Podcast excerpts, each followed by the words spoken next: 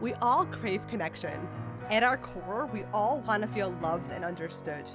Hi, I'm Nehami, founder of Karmel Cosmetics, a company that produces high-performance natural beauty products and is dedicated to uniting and empowering women through the power of color. This is We Are Women, a podcast where women speak their truth and celebrate their victories. This podcast came about as a way to give a voice to all women because we all have stories to share. It's a place where we'll learn about each other and ourselves, dive into important issues that affect us, discover all that we have in common, and make some memories. So pour yourself a glass of red and get comfortable. Every night is ladies' night, and we are women.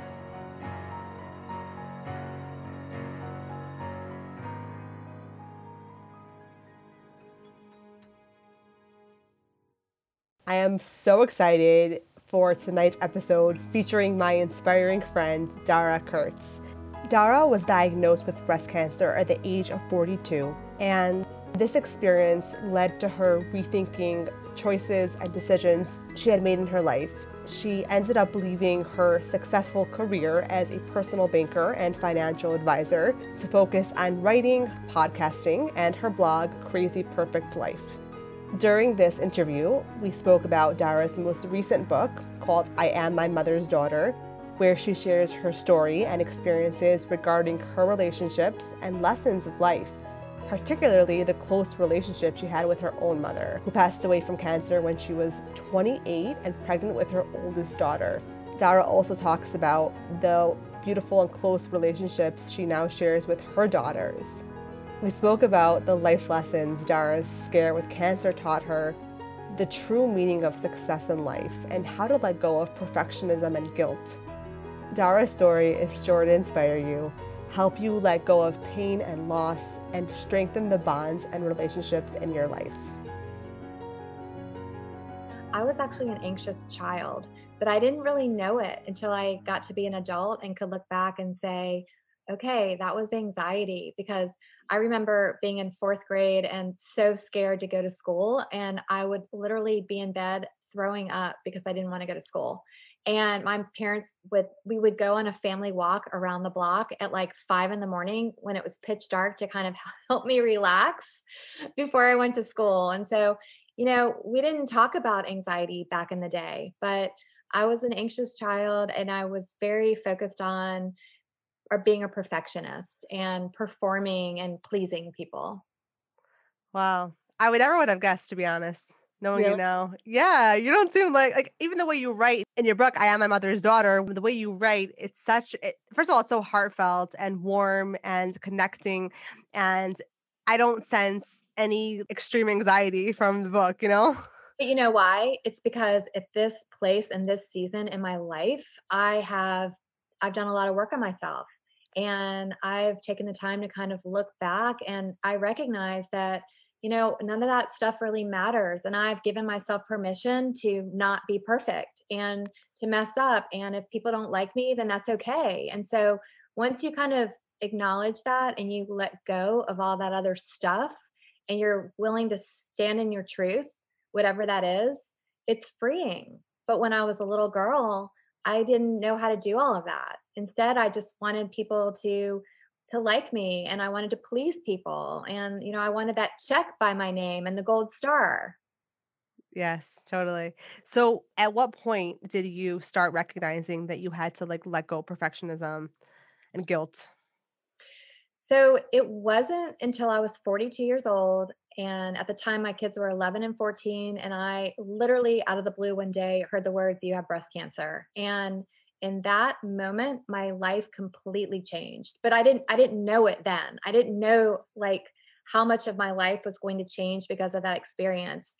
I mean, of course I would never wish that on anyone. And it was a really hard time for myself and for my family, but getting to the other side. And I was very lucky. I found it relatively early, but I went through a lot of things, surgery and chemo and radiation, and it was terrible.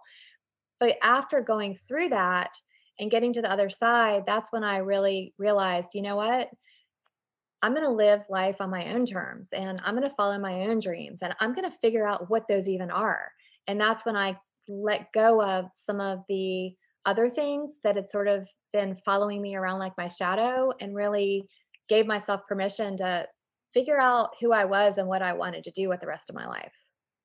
Right. Right. So what did your life look like before you figured that out?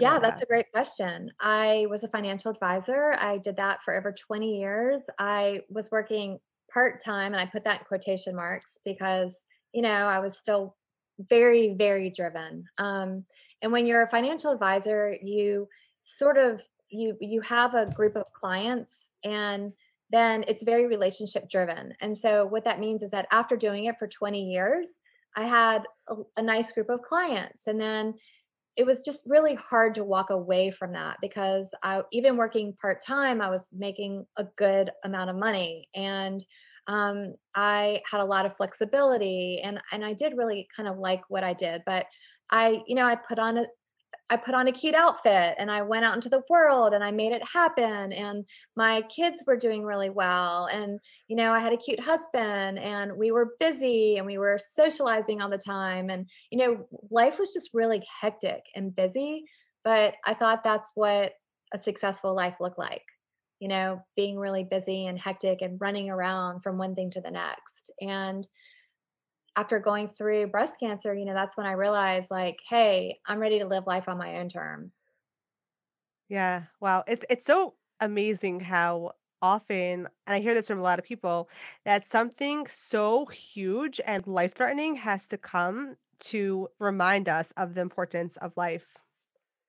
You are so right. I feel like you're right. I hear from that from a lot of people as well. It's almost like when sometimes when I talk to people and you can kind of see like the light in them, I almost want to say, like, you know, what was your big thing that happened? Because most of the time they're going to have a big thing that happened that changed the trajectory of their lives. And I think honestly, it's just kind of like realizing that life is very fragile and time is our most precious commodity. And we all get to choose what we want to do with our time. And deciding that you're going to live life, you're going to define success for yourself and stop letting society tell you what that should look like. And that's really what it was, was for me. Oh my gosh. Yes. And it's so funny that you mentioned about um, defining success by what others, the way others define it, because it's, it's so It's it's easier said than done for sure, because, you know, we live in a society, people surround us and they impact the way that we think and the and things that we do. Absolutely. And society likes to measure things, and society likes to measure success by materialism, how much money you have, the kind of car you drive, the size of your house, the size of your office. And those are the ways that we're sort of used to society telling us if someone is successful or not. So true. So true. How were you able to, you know, let go of society standards and, you know, make it your own? So when I was a little girl, one of the things that I always liked to do is I always like like to write stories. And I always wanted to be a writer, and I wanted to major in journalism. I wanted to you know, go down that path, but I was really encouraged to stay in the financial area. I majored in finance um, because I was encouraged to have a job where I would always be able to support myself. And I was taught that if I went down the journalism place, I might not be able to support myself. And so after going through that, I just decided that I was going to listen to the little voice inside myself that said, you know, I want to be a writer. And so I gave myself permission to walk away from that other life that was viewed as being very successful and start from scratch and try to figure out how to do that and what that looks like. And, and I'll be honest, like, I don't make nearly the amount of money that I made when I was a financial advisor. Um, I'm never going to make that kind of money, but it doesn't matter because I'm so much happier being this version of myself. Now, am I lucky? And do I have, you know, the support of my husband that allows me to sort of have that freedom? Yes. And I acknowledge that because he is an attorney, that maybe I have a little bit more freedom to kind of go down that path. But I also think that at the end of the day, I would have chosen personal happiness over the other, because that's really what feeds our soul. Right. It's true.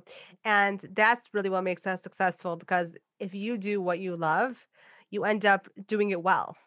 Exactly. It's so true. And it, it kind of, you know, if you're happy doing what you are, what you're doing, what you're meant to do, you're going to attract people that want to work with you. And we just never know how amazing our lives can be unless we give ourselves a space to sort of figure it out. And, you know, I don't know all the amazing things that are going to happen. I don't know, you know, I have a lot more books I want to write. I don't know, you know, what that's going to look like, but I know that if I don't try, and if I wasn't on this path, then it would never happen. And so after I went through breast cancer, I remember literally having this conversation with myself and saying, you know, if I go back to work, then nothing's really changed. Like I could go back and live that life that I had before, even though I know that that wasn't really what made me happy. And I felt like I wanted to change and do something different. Um, and so it's almost like it gave me the courage to do that. Right. No, that makes sense. That makes total sense. Yeah. How did your relationships with your family change once you, you know, changed your mindset and started doing things that you loved for you? Yeah, that is such a good question. And there's a lot of layers to it. So um, my husband was very resistant to me quitting my job. And that was something that we had to talk through a few times.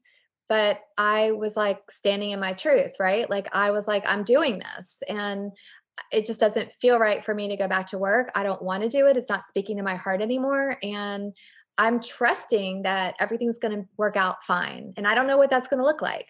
But um, after a while, he definitely is, he he totally supported me in that, in making that decision. And he's one of my biggest cheerleaders. And um, I'm so grateful to that.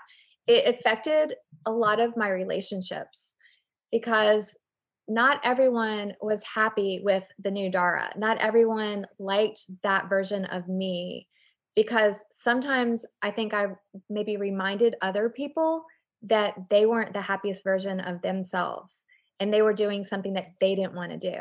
And so I noticed that sometimes people who weren't supportive of me, it really didn't have anything to do with me. It had a lot to do with their decisions in terms of like the choices that they were making for themselves. And that was okay. I, you know, not everyone's going to like me. And I'm finally in this season of my life, totally comfortable with that. But um, I would say with my, for my daughters, recently, my youngest daughter, Avi, who's eighteen, we were doing an interview and she said something and I, I really liked it. And she said something like, I asked you a long time ago, Mom, what do you want to do that you've never done? And this was before I even went through breast cancer. And I said, you know, one day, Avi, I really want to write a book. And then she said, Mom, it makes me so happy to see you following your dream and having the courage to stop what you were doing and going after that. It's like such a lesson for me in terms of chasing my own dreams. And that was like the coolest full circle moment that happened recently because, you know, our kids are paying attention to what we say to them, even when we think they're not. And so I don't even know how old she was when she asked me, like, what do I want to do? What is something that would really make me happy? And I just love that she remembered that. And then she kind of realized and that she sees me kind of going after my dreams. So, you know, I think some people really respect that and that's grown my relationships. And then I think other people don't like this version of me and that's okay. Yeah, that's very interesting. So your husband, did, did he not want you to quit your job like because like financially or because he was worried about you, like how you would feel? You know what I mean? Yeah. I mean, I think all the things. I think, um, you know, he liked, look, he liked me making the amount of money I was making. And, um, I mean, he recognized that if I walked away from that, then maybe that would put a little bit more pressure on him. And so that was kind of a mindset that he had to recognize. Um, but also he knew, he knows me and knew that I'm someone who does best when I'm like passionate about something. And I have like a purpose in terms of like waking up every day and, and having my own thing. And I think there was a part of him that was sort of worried that, you know, maybe if Dara doesn't have anything, maybe she'll be laser focused on, you know, what the fact that my shoes are everywhere or the fact that my, you, you know, like. Right, right. That's what I was wondering. Yeah. Yeah. Like maybe he just was kind of like not sure about what that would look like and how that would impact our lives. Right. It's so interesting because it really, it's so subjective to like where you come from, these sort of things, because there are so many, like there are so many families that just the husband works yeah. or just the wife works. I guess a traditional family is really where the husband works, the wife doesn't work. So it's interesting to hear different perspectives of being nervous because the wife is not going to work, like worried about what's going to happen yeah. with the family unit. It is true. I mean, I grew up watching my mom. Like she was a counselor and she had her own nursery school. And then she started doing a lot of speaking and she counseled the parents, and she had just gone out on her own when she got sick. And that was, that's a whole nother thing to talk about, but I watched her following her dreams. So like, I always had a mom that was kind of passionate about something. And so I just assumed that that's, you know, that was my model. That was my role model of, you know, what, what the mom figure did is the mom figure, you know, she worked and she kind of did her thing. Um, and so, yeah, it is interesting. I mean, we're a product of our environment for sure. Yeah. And the same thing, like even for, in regards to success, we're also a product of our environment. Yeah. And that's, I think, like one of the most important things that we can give to ourselves and our kids is just the freedom to define success for themselves. And I even find myself saying this to my oldest daughter, who's, she's a junior in college now, but you know, my definition of success might not be her definition for herself for success. And I don't want her spending her life chasing after my dreams for her. And so I try to be really aware of that and, you know, have those conversations because that's such a gift we can give to the people that we love. That's so important. It's such an interesting concept that you brought up because I think we all see, we see it often, how very often, um, kids, especially kids in college, they're almost following like their parents' dreams. Absolutely. Yeah.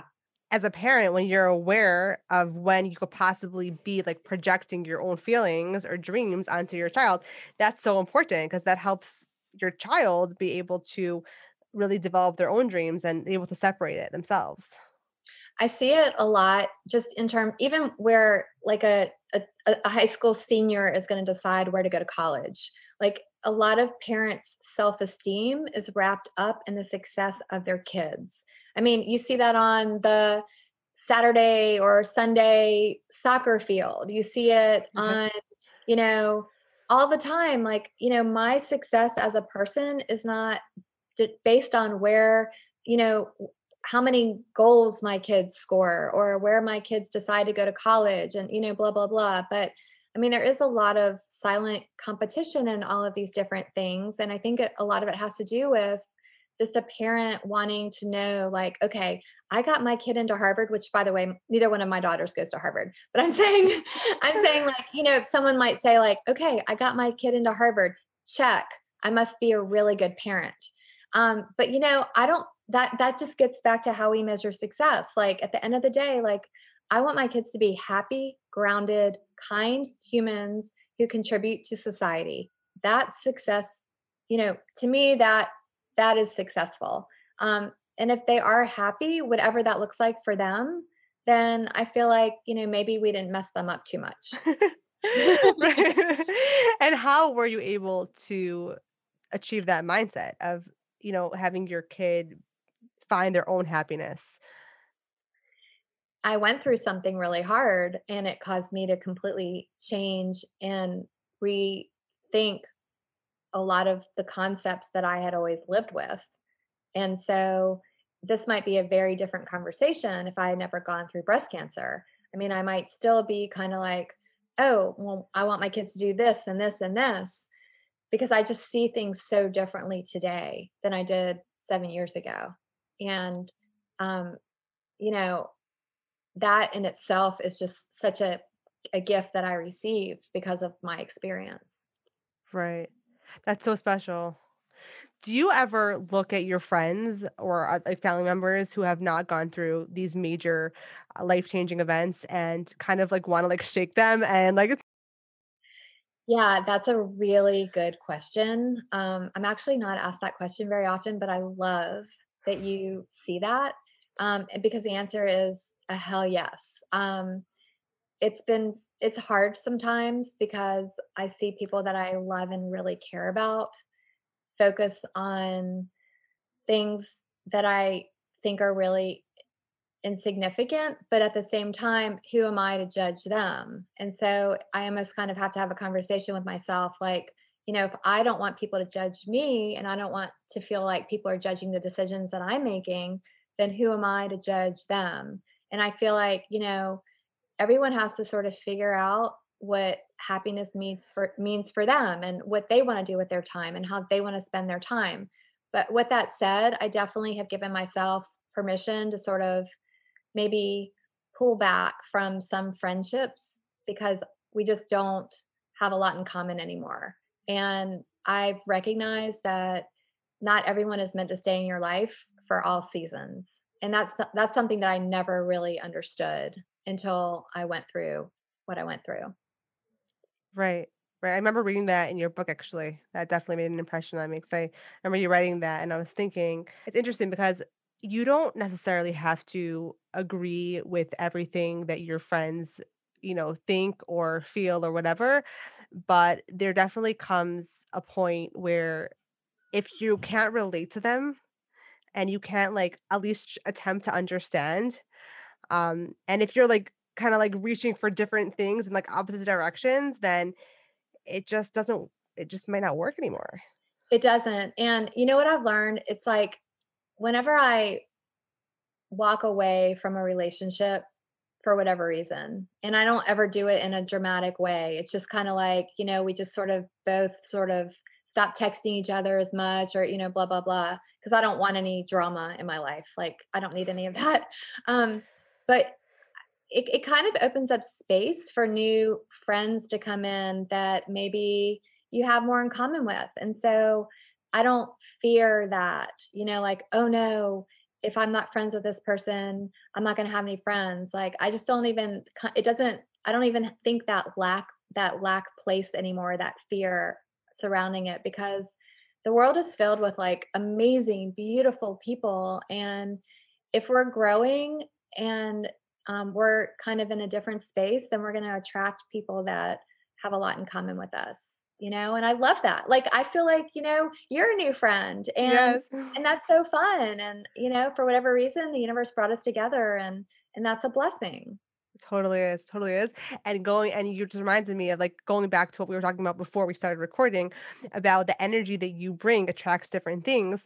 When you come from a place of abundance, like you just said, that like the word need is not is not, a, is, a, is really a negative word. It's not a positive word. Yeah. Right. Yeah. So when you come from a place of, I have everything that I, what's another word for need? Like I have every. Yeah, you have, I have all that I want. Yes, um, I have. When you say, when you say like, I need, that's basically you're saying that you don't have it. Right. So you're signaling to the universe, like, I need this. And then you're saying basically, I don't have it. That's why I need it. But if you're saying like, I trust that the universe is on my side and all that I want is on its way to me, that's a whole different way to kind of say what you want to attract. Exactly. I love that. Yeah. It's, it's like an affirmation. I mean, it's actually, you know, I have daily affirmations that I say to myself, and I mean, that's, and I change them every once in a while. Like if I feel like, oh, I'm ready for a new one. But um, I mean, right now that is kind of one that I'm working with is I trust the universe is on my side and all that I want is on its way to me. But you can't just say it. You have to actually like really feel it. Right. Like you have to embody it. And totally, totally. Yeah. And that's when the magic really happens is when right. you really believe that. And that's when it can kind of, you know, it really attracts that into your life. For sure. For sure. And yeah, I mean, and that's for not even relationships, but it's also for like we were saying before, like money, career, when you feel happy with what you have and you just feel positive and you let out that you kind of, when you release the limiting beliefs and also any stress or negativity that goes along with something, that gives room for the blessings to come in and for p- great things to really be attracted to. Absolutely. I mean, the only people I think that like really can get in our own way is ourselves. Yes. And our limiting beliefs. And us saying why we can't do something instead of saying like, I can do whatever I want, or yeah, I can, I'm going to write this book. And of course I'm going to get a publisher. And of course it's going to be amazing. And it's going to be, you know, so fun. And then I'm going to do blah, blah, blah. Instead of saying like, oh no, what if I spent all this time writing this book and nothing ever happened? It's just like a completely different mindset. And I, I know for myself that I have been really good at getting in my own way for a long time. And even now, sometimes I'll get in my own way. And, you know, that's just kind of recognizing those limiting thoughts and then knowing what to do to kind of help myself move through the thoughts. Because, you know, a thought is just a thought. It doesn't have to have power over us. It's only when we like lock in on that thought and we give it the power that it, it can kind of take over. Absolutely. Yeah, that's so true. Instead of thinking, let's say this doesn't work out or whatever, think instead, how can I make this work out? Or, you know, like, how can this happen for me? And I think that's where people struggle often because they end up think, going to like, oh, but what if it doesn't work out? Or what mm-hmm. if this yeah. negative thing happens? And if you think, how can we make this work? Or like, what if we we succeed? What instead of saying, what if we fail? What if we succeed? What if we get this? What if we accomplish this? That really, and like it affects your subconscious mind, which which then helps your conscious mind actually succeed in whatever it is you're trying to succeed in. Absolutely. I mean, our subconscious mind has so much power, and sometimes we have to like be intentional about rewriting some of the things that our subconscious mind, look, my subconscious mind can be a really scary place to be. It can. um, you know, I was an anxious child, and sometimes I can have anxious thoughts, and, um, you know, COVID really kind of rocked my world a little bit because I've had a health situation and I don't want to ever do anything to tax my health. And so it kind of triggered a little bit for me in terms of like that fear. And I really saw that um, because of COVID. And maybe, you know, I probably wouldn't have seen that if we hadn't been through this, but it was also sort of like an opportunity for me to do some work on myself and, and, and, and release that as well. You know, like try to figure out like, okay, where's this fear coming from and how can I let it go and release it?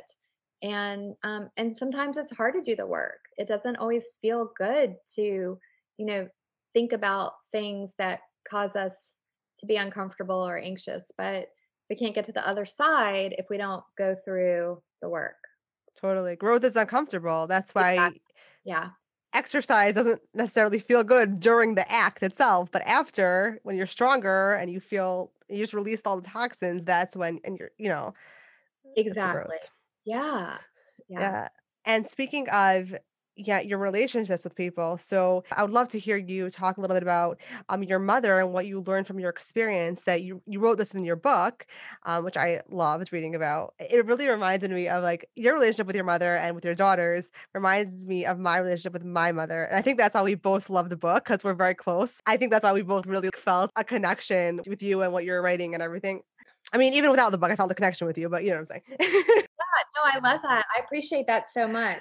Um, so my mom, I found out the weekend that I found out I was pregnant with my first child, my first daughter. Um, that same weekend, I found out that my mom had stage four cancer. And, you know, the bigger my belly got, the sicker my mom got. And a few weeks after I had my first daughter, Zoe, my mom passed away. And so I found myself in this space of, you know, having so much happiness and joy at being a mom. And then just complete and total devastation at having lost my mom. I mean, she was my person. We talked every day and we were so close. And um, I just, I didn't really know what to do or how to navigate that. And I felt very alone in that because I didn't have a lot of friends who had been through that. It wasn't something that people really talked about. And this is over twenty-one years ago. So, um, I really got into this space where I just did everything I could possibly do to distract myself from thinking about my loss. And, you know, I think that's kind of when I dove into work really. And um, I remember at the end of my, that, that year when my mom passed away, that, that whole next year was my best year at work, I was like getting so many compliments on Dara. Oh my gosh, you had a baby and you lost your mom and you're like, you know, producing so much and you're doing so well. We're so impressed. But really what that meant was I was totally distracting myself from thinking about any of the pain and sadness. I was, I used um, work as a crutch, if you will. And, you know, instead of people congratulating me on that, they should have been like, Dara, maybe you need to go see a counselor. You know, maybe you need to kind of check in with what's going on. But I just sort of got used to um, being in that space. And what happened was I found a bag of letters in my house, and the letters were written to me mostly from my mom. And they were written to me the first time I went to sleepaway camp when I was nine years old until I graduated from college.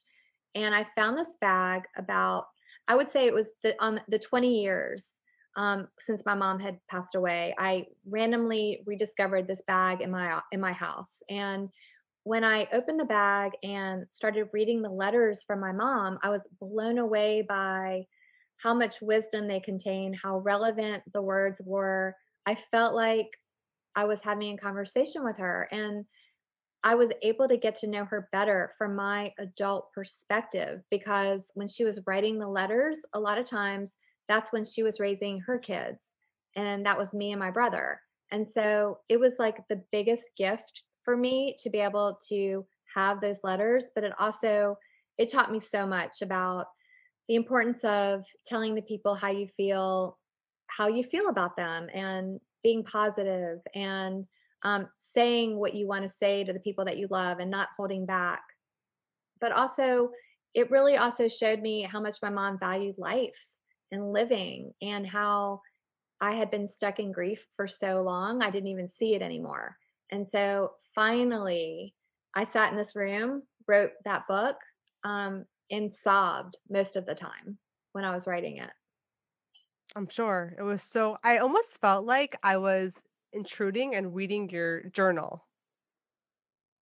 You know what yeah. I mean? Like, yeah. I mean, I don't, hold, I didn't hold back. I mean, I think if you're going to, if you're going to take the time to read a book, I mean, it should be real and honest. And, and so I made the commitment when I wrote that book that I was just going to be completely honest and transparent. And I wasn't going to hold back anymore, because for so long I had pretended like I was fine. For twenty years, I pretended like I was fine, even though the loss of my mom and the grief that was there, I was really not fine. But I didn't want to say that. I didn't want to say that, or I didn't want to let anyone know how heartbroken I was. And so finally, I like let go of that, the weight that I've been carrying of pretending that everything was okay, and gave myself permission to say, like, I'm not okay. And it's okay for me not to be okay. Right. Yeah. So you read the letters. Okay. And then was that the point where you realized that you weren't okay, and you were kind of like in the rat race of work and just like do, do, do, like succeed, achieve? Yeah, no. So at that time I had, um, I had, quit my job, and I had started my blog, Crazy Perfect Life. And I was doing a lot of speaking, and I was working on another project. I was working on another book. And then I found this bag of letters, and I completely just put that other project away and felt like there was a book here, and started writing the book, and then realized like how stuck in grief I had been for so long, and recognized like how I didn't talk about it for a really long time. And that's when I finally like started really understanding how, because when I went through breast cancer, it was so hard and devastating, but there was also this other side of it where I had a lot of guilt, because when my mom went through cancer, um, she passed away, and my prognosis, I was dealing with breast cancer. She went through melanoma. There was just a whole, there was a lot there. And I didn't realize that a lot of the experience of my breast cancer journey, I was reliving a lot of what I had seen from when my mom was sick. And I didn't realize that until I started writing this book. Like I, I, I never put that together ever until I started writing the book, and really kind of tapped into a lot of what I had seen when she was sick and a lot of the guilt that I had felt for maybe not handling things the way that I thought I should have handled it, you know, and I put that in quotes because yeah. I did the best that I could. Um, and so it was a really healing experience for me personally. And I, I hope that people feel that when they read the book. Definitely. I, I think so, because I definitely felt it. When I first read like the summary, I was like, okay, this sounds like an interesting story and a cool, you know, there's definitely a great storyline here, great content, but like, how would this affect me? You know what I'm saying? And then yeah. when I read it, I was like, oh, okay, got it. Got it. It's just life lessons that could apply to anyone. And it's almost the examples of the life lessons are told through your story. Yeah. Um, yeah. So that was really cool. Um, And such a great learning experience. It was almost like an entertaining book, but like with self-help stuff, you know? Well, you know, and that other book that I was working on at the time was sort of a self-help book. And what happened was I ended up like folding in a lot of that from that book into this book. And it just sort of all came together. And I, you know, I had no idea that it was going to look the way it looks. And I'm really proud of it. Like I, I love it so much. I mean, you know, how could I not? It's all about, you know, it's just, it's about my experience. And, and I hope it helps people connect and grow their own relationships and recognize that it's never too late. And that, um, you know, there's a lot of power in telling the people that you love and care about how you feel and putting intention behind that. Absolutely. How to make the decision to connect more and, and what that can look like and, and, and how to do that. Absolutely. Yeah. So speaking of that, you wrote in your book about how it affected, how the loss of your mother affected your relationship with your family. So could you talk a little bit about that? And, and I think people could learn a lot from, from this aspect of your story, because a lot of people go through this when they go through loss. Yeah.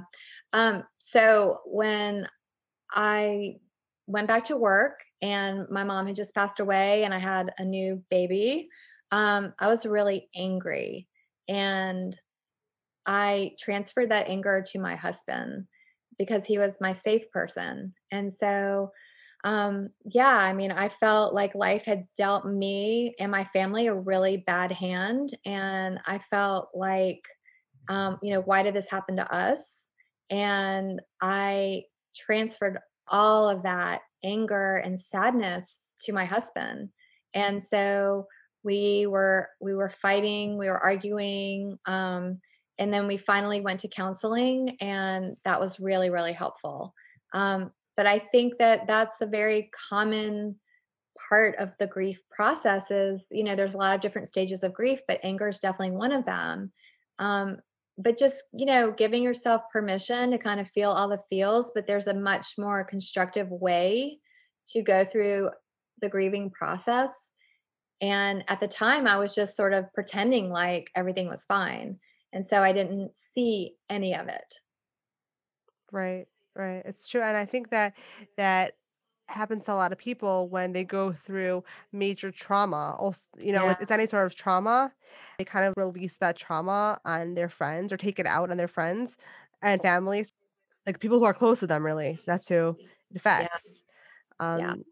But yeah, I mean, it's interesting because you talk about acceptance of the past to claim your future. And that's really what you've been discussing. Like, I feel like if you had to sum up your story, that would almost be the way to sum it up.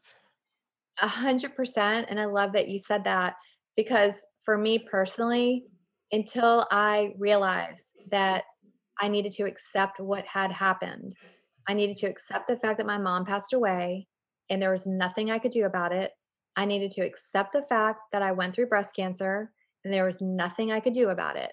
Until I gave myself permission to see that and to accept that, I would not be able to move forward and live the best version of my and be the best version of myself or make the most of every day of my life, because I was still trying to change those things instead of accepting them.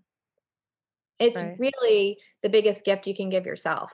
Like, for anyone who's listening to this podcast right now, if there's something in your life that happened and you are trying to change what can't be changed, recognizing that and accepting it is the biggest gift that you can give yourself. So true. Acceptance is number one.